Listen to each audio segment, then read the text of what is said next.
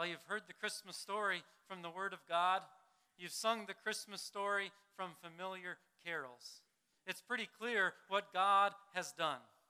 God has entered into our midst. God promised to send a Savior, a Messiah from the nation Israel for all other nations. We've heard what God has done. So the question that remains is, what's in it for us? What's in it for you today? You've heard what God has done, but what do you get out of it? This is the question in all of our minds all of the time, right? For those of you who do sales training, right? This is what you train your people on, right? You want to show them what's in it for them. And the moment you find out what's in it for them, you stay right on that point. Because everybody has a desire for something. They desire what's in it for them. Well, what's in it for us today? The good news is that there's something in it for us that's actually desired by all of us. You've probably said at some point in your life, all I want is a little peace and quiet.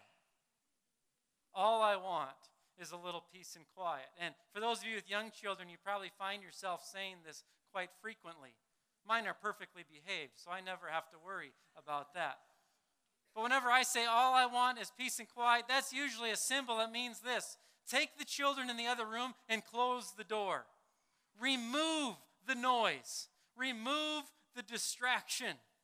Because we can have peace and quiet when there's the absence of noise. What makes the perfect chili? The absence of beans. What is required for brownies to be considered amazing? The absence of nuts. What makes the Super Bowl watchable? The absence of the Packers. Can I get an amen?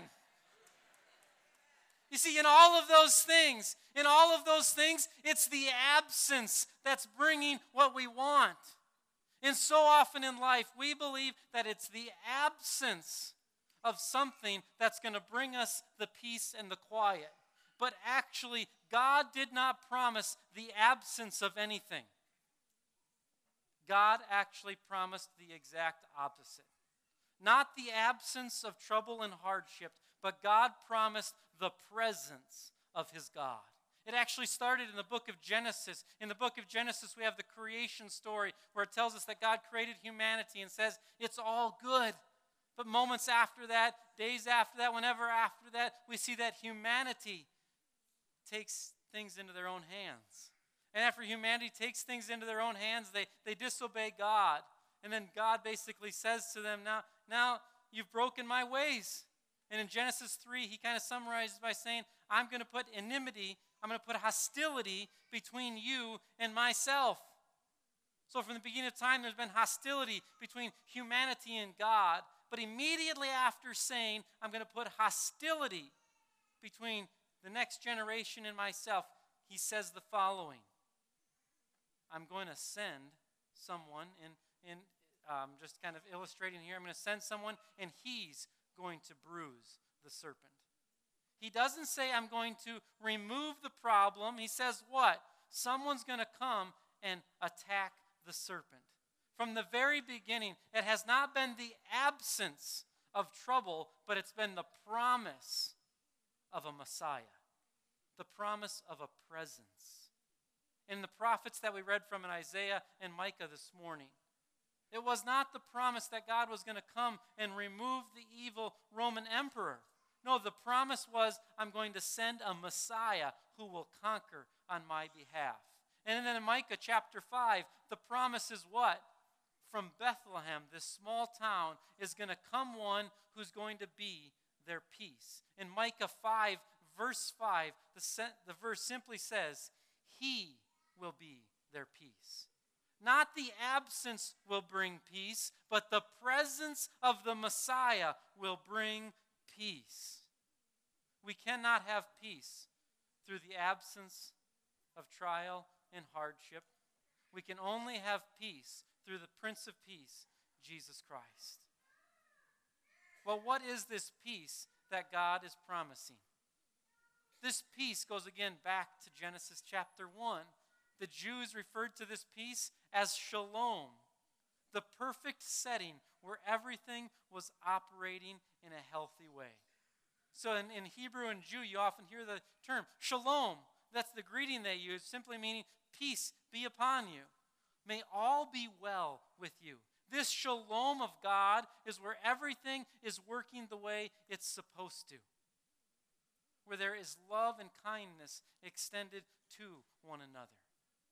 This shalom begins in our hearts. And this is the complexity and the mystery of Christianity, is that God has promised this shalom for everlasting. But we know the shalom is just starting to break in. It's not here in fullness. And each of us knows this from our experience. You know this by simply turning on the news this morning. We know that shalom has not yet arrived. Well, then it would be legitimate to ask the question, was Christmas a failure? If Jesus promised peace, and when he came to bring peace, and it's clear we don't have peace, did God fail in his mission?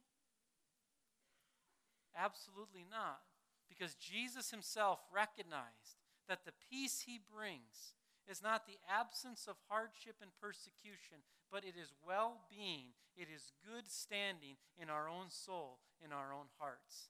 That's why Jesus says to his followers right before he's about to die, he says, "The peace I give you is not the same peace that the world gives. Be prepared, you're about to face tribulation." Yet Jesus still had made known to them that peace is available. You see, this peace that Jesus promises is an inner well-being where anxieties are gone. And there's a soul and a mind and a spirit that can say, it is well. And this inner peace then is meant to work itself out into external peace. That's why Jesus says in Matthew chapter five, "Blessed are the peacemakers." And that's why Jesus says in John chapter seventeen, when he comes back after the resurrection and says, "Peace be with you." It's because Jesus is expecting the people that he's given peace to to go out and be peaceable. So the peace within us is supposed to be a wellspring that leads to peace among us. And that's at work today, all around the world, where Christians extend forgiveness and kindness.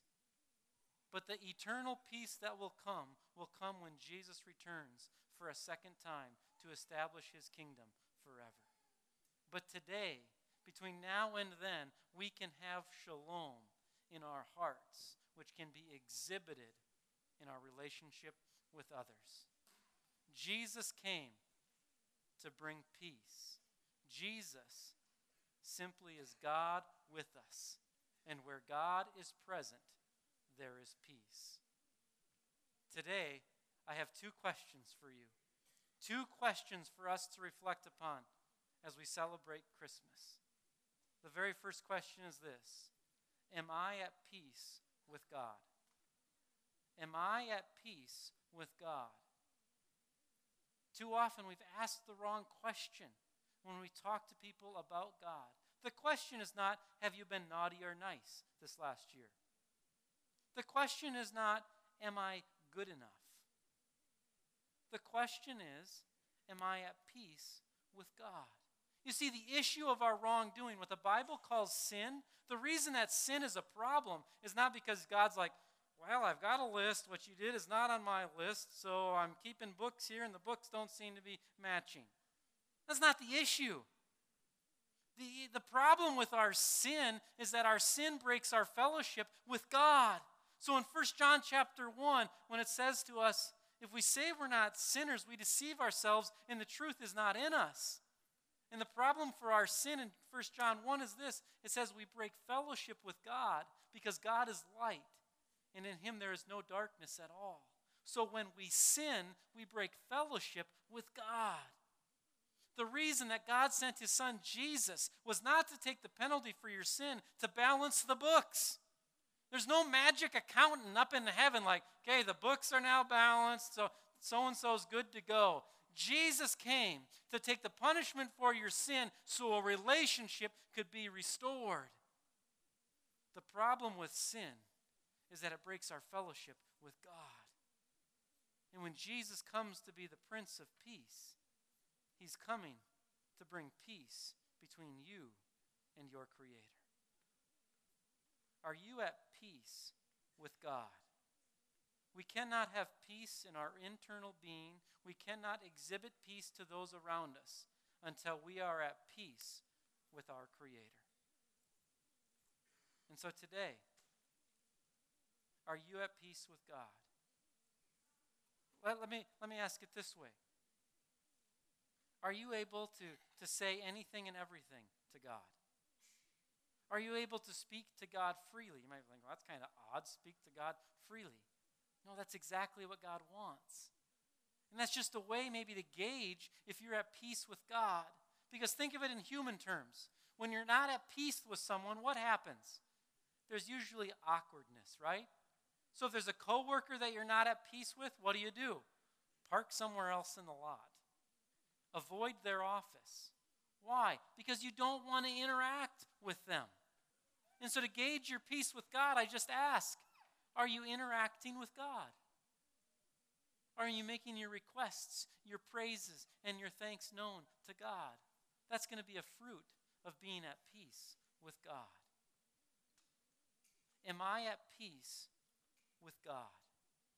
The good news today is that creation has been hostile towards God, but God has taken the first step, as it says in Romans chapter five. For while we were still sinners, Christ died for us. God did not wait for us to make the first move. God made the first move. He gave his son, Jesus Christ, in the manger before he asks you to make a move. And so today, will you receive the gift that God has given, the gift of being restored to a relationship with God? Am I at peace with God? Second question. Am I delivering peace to those around me? Am I delivering peace to those around me? If you bear the name of Jesus Christ this morning, your responsibility, my responsibility, your opportunity, my opportunity is to deliver the peace that God has delivered to me. What's God's plan for bringing peace to the world? You. You're God's plan. There's no plan B. There's no backup option available. God's plan to bring peace to the world is you, his church. That's why when we're saved, when we come to faith in Jesus Christ, God doesn't just come and whip us up like the Jetsons into heaven. He's leaving us here because what? His plan is to work through us. We're his instruments of peace. In John, that I referred to earlier, when Jesus returns after the resurrection, and he says to his disciples, peace be with you. He, he doesn't say to his disciples, well, you're good to go. You can kind of sit around till I come back. He says, no, no. As the Father has sent me, so am I sending you. You and I are to be instruments of peace. People who have experienced peace are peaceable in relationships. You've probably heard the phrase, it's overused, but the reason it's overused is it's true. Hurt people, hurt people. God's banking on the fact that peaceable, peaceful people will be peaceable. That you, after you have received peace from God through Jesus Christ, would then extend peace to one another. So who do you need to extend peace to today? It's not about sitting on the opposite end of the table of Uncle Frank, but maybe today you could actually go sit next to Uncle Frank and just say, Frank, how's your year been? I hope you're doing well. Extending peace is not refraining from evil. Extending peace is extending kindness, love, patience. It's not about the absence, but it's about being present. And so today, If you call upon the name of Jesus Christ, are you delivering peace? Here's the way I phrase it. Whenever hiring people, this is my number one requirement. Are you drama-free? Are you drama-free? And I think you all know what I'm talking about. We know what it's like to be in the midst of drama and those who create drama. We're good at this, right? A little drama gets created in our hearts, in our hearts, so what do we do? It spills over. Drama has an automatic overflow effect, right? Have you ever experienced someone who, who's got drama going on in their inside life and it doesn't affect anyone else? Drama is always overflowing. How about the peace that we've received from God? Is it overflowing? Is it overwhelming the drama? Would your coworkers say that you're an instrument of drama? Or would your coworkers say you're an instrument of peace? Am I at peace with God? Am I delivering peace to those around me? Today's a great day. Tomorrow's going to be a great day, right? We don't have to work. I mean, some have to work. We should be thankful for those police officers and those who are working, right? But we don't have to work. This is great. And most of us have what? We've pushed our troubles and our stresses to the back for the next forty-eight hours because we want to at least have a moment where we can enjoy and celebrate. But don't let this be just a moment of bliss. But rather, let this be a moment as a reminder that we have peace ongoing. It can move from a moment of bliss to eternal peace by coming to relationship with God through Jesus Christ. I'm going to blow this candle out because I know all of you are watching it. And so today, is it going to be a moment of bliss, or is today going to simply be a stop in the journey where you're reminded of the peace that you've been given by God and you reflect and remind your heart to be a peacemaker? Christianity was exploding in right after Jesus ascended to heaven. And it was crazy because Christianity was exploding as persecution was exploding. The first original twelve apostles were under great pressure. Original Christians were under great pressure. Some were being beheaded. Some were being put back on a cross, just like Jesus was. Persecution was exploding. The Roman emperor was nervous. The Roman emperor was trying to do anything he could to what? Squelch the movement of Christianity. And so it's recorded that the Roman emperor calls in and, and says to his main leaders, hey, what are we doing? you you got to get this Apostle Paul. We, we gotta we gotta stop Apostle Paul. He was he was with us a couple years ago. What happened? And, and here's what's recorded of an atheist saying to the Roman emperor as Christianity explodes. An atheist says, "The emperor may give peace from war on land and sea. He is unable to give peace from passion, grief, and envy.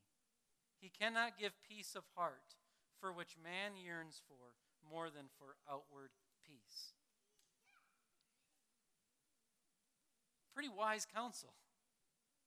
Basically telling the Roman emperor, you can do everything you want, but guess what? Christianity is going to continue to explode. Why? Not because it brings the absence of evil, but because it brings the presence of peace through our Lord and Savior, Jesus the Christ. And so today, don't look to the Roman emperor, but rather look to the only one who can give you peace from passion, envy, greed, and bitterness. His name is Jesus, the Prince of Peace. Let us pray. Everlasting Father, we come before you this morning as your children, thankful that you've restored us to your family. God, thank you that you have renewed a relationship with us.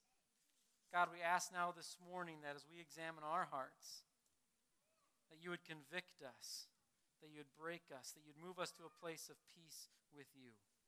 So God, we ask for your forgiveness this morning. We ask for your continued hand of mercy, that you'd restore us to relationship with you.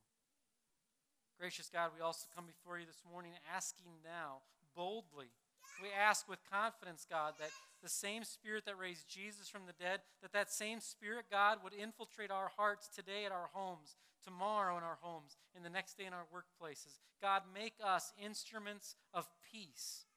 Empower us to be your presence here in our families and here in our community. So, God, we give all of the glory to you. Praise be to your name that you have given us peace. And we thank you for this everlasting peace. In Jesus' name, amen.